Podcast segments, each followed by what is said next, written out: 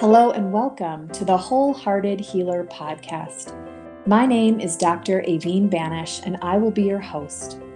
This is the weekly podcast that helps women pause in their busy lives, drop into the heart, and remember their next right step. I am so happy that you're here.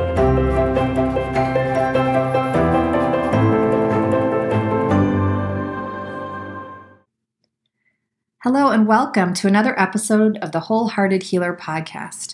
My name is Dr. Aveen Banish. I'm your host, and I want to wish each of you a happy new year. We have leapt across the threshold into 2022. And I think that this week, as humans, for most of us, we are reflecting. We're reflecting, we're looking ahead, we're taking stock. Some, some of you may write down resolutions or intentions.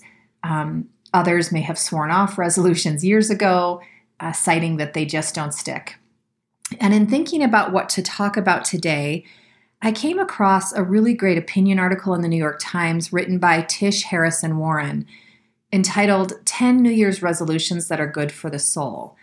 And in this column, she she admitted that in her own life resolutions never have really worked, but that she became curious about resolutions that would benefit our souls, that may benefit us on a deeper level as individuals, or even that would help the, say, soul of our nation or our world right now. And she then asked that question to different theologians and um, di- people from different backgrounds, and she got some very interesting answers. And so she talked to 10 different people. I'm going to highlight two of the ideas from that article and then add some of my own. And so the first idea that I thought was really interesting was written in by the Reverend Jonathan Mitchican. And he talked about thinking about the third person. And so everywhere I've read many articles and seen lots of reporting lately on the fact that as adults, we are kind of melting down when we're talking to um, customer care on the phone or you know even trying to get a table at a restaurant and things aren't going our way. I think that the collective stress has been has kind of gotten to a boiling point. And so more and more people more and more adults are kind of acting out and just losing it with others. And so i thought this was a really poignant and timely resolution. And it's think about the third person. So this idea that every time we act, our actions affect more people than we actually see. And he gives the example of sending an angry email to someone. And if if I send an angry email, say to a customer service um, agent that I'm trying to, you know, fix a problem with, um, that person who receives my angry email will definitely be affected, right? Their mood, their outlook for the day um, will definitely be affected. But then the key with this one is thinking about who who next will be affected. So maybe that person is working from home or maybe when they get home from work that night they sort of take their irritation and agitation out on their spouse or their child. And thinking about like what the effect of your actions will be as as the as the stone in the pond creates ripples outward. And so I just thought thinking about the third person is a really elegant resolution. And it may create a little bit of space between stimulus and response for us sometimes before we go from zero to 100 if we're getting really upset if our if our temper is short if we're sort of losing it the other idea from this column that I really thought was, it just made me pause, was written by Andy Crouch, who is the author of something called The Tech Wise Family. And his resolution was to engage with the off screen world first. And he talked about how every morning, wherever he is in the world, he goes outside before he looks at a screen. And how much that small resolution changes his day for the better. He actually writes, It's been kind of ridiculously transformative. Ridiculously, that is, given how simple this discipline is. I have found myself far more grateful far less anxious, and far less interested in whatever my screens have to tell me that day. He then says, also, for the first time in my life, I consistently know the phase of the moon, which doesn't seem like such a small thing. And so, if we're looking for little ways to connect with our soul, and maybe that word doesn't resonate with you, to connect with your higher self, to connect with your deepest knowing, this little action of getting outside, listening to the birds, watching in our backyard, we have deer and all different kinds of birds. And I can see the sunrise and the cloud formations and the moon phase, and how that action may really ground and root us in the world of form before we dive into the world of the screen. And so, something um, that really resonated with me, maybe it will resonate with you, maybe you will adopt it for 2022.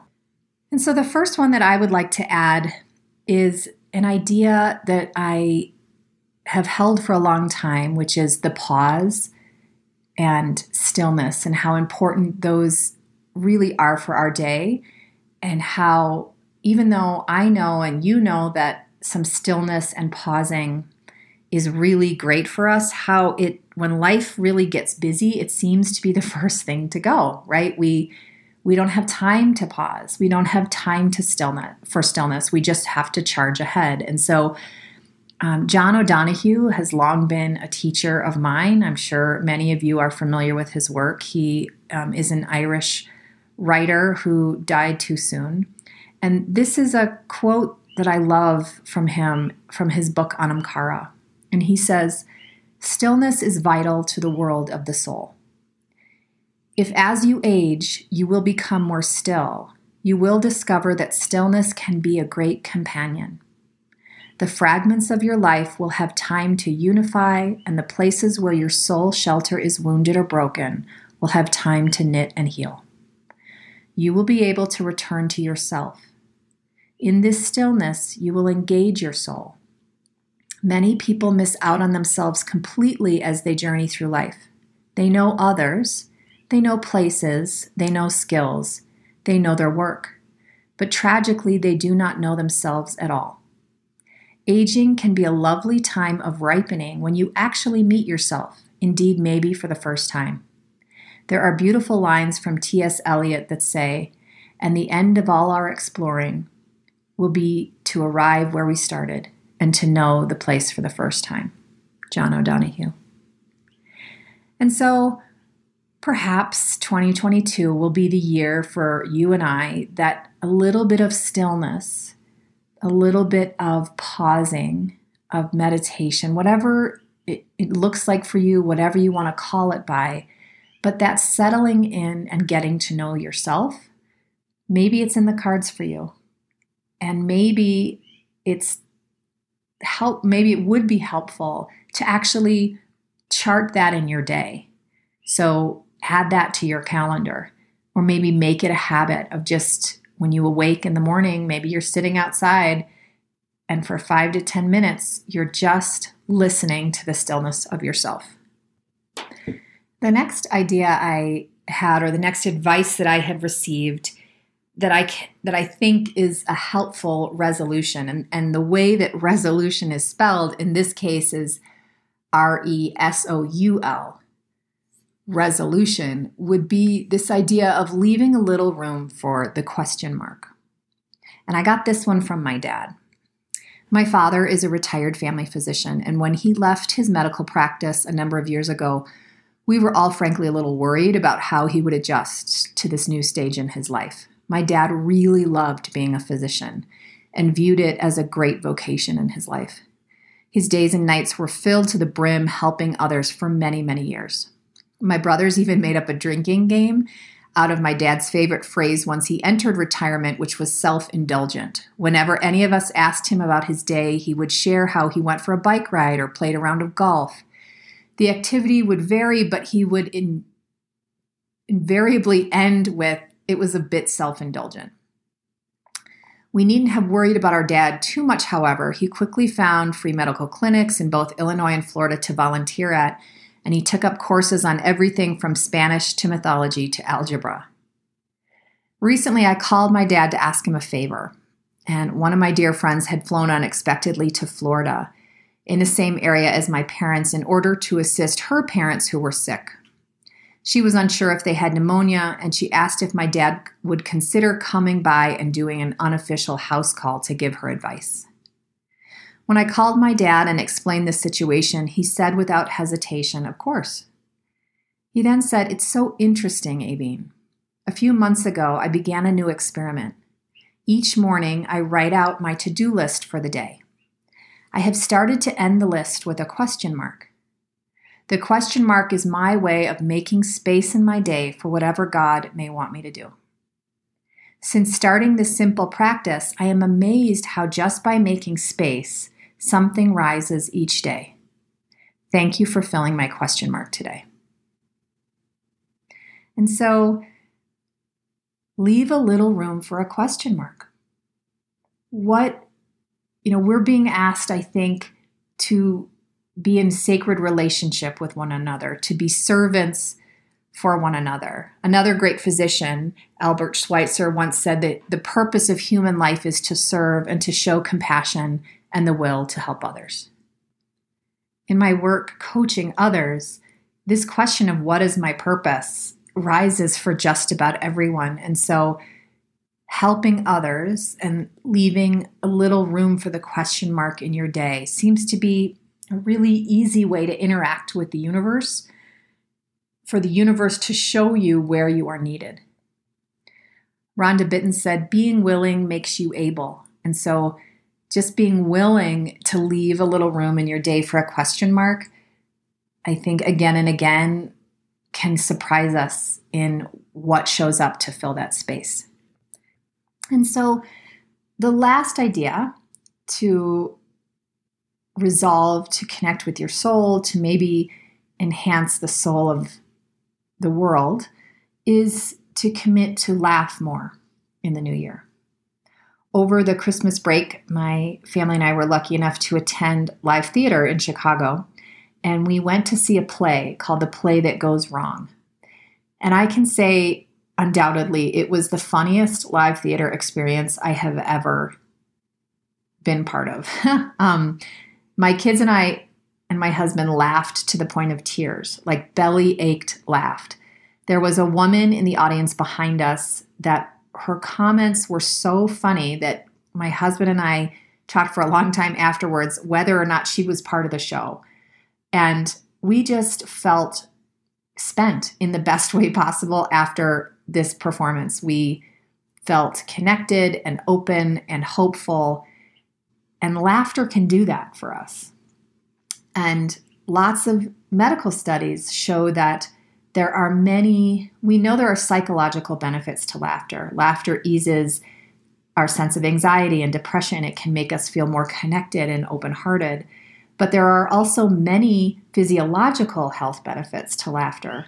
Things like lowering our blood pressure, increasing our pain tolerance. And so laughter is a free, easy tool that can enhance our life. There was actually, in, in doing research for this podcast, I came across an article um, in the American Journal of Lifestyle Medicine that is seriously looking at laughter as a prescription that doctors are going to offer to patients. And so, why not resolve to find more ways to bring laughter into your life? And I would be remiss in talking about laughter not to bring up the idea of laughter yoga, which my dear friend Jody Rich introduced me to years ago. It is a it is a practice that was uh, started in India, and it is a group class where you laugh on purpose until you're laughing spontaneously. And some of my best memories with my friends, I even brought my mom to a class, are in laughter yoga. So if you can um, do a little research, if you happen to have any laughing or laughter yoga practitioners in your area, it is at first kind of a strange experience, but it is a wonderful experience. And uh, why not give it a try? Laughter really is the best medicine. And so, folks, there you have five ideas, five resolutions that may help us may benefit our soul as individuals or may help the soul of our world. And if you have ideas for these resolutions, I would love to hear them. Um, you could comment, um, you can send me an email at aveenbanish at gmail.com. And I would love to crowdsource some more ideas for resolutions in the new year. And so my my prayer and my hope for everyone listening is a year full of peace and growth, some laughter, good health, and connection. Until next time, onward in love, Aveen.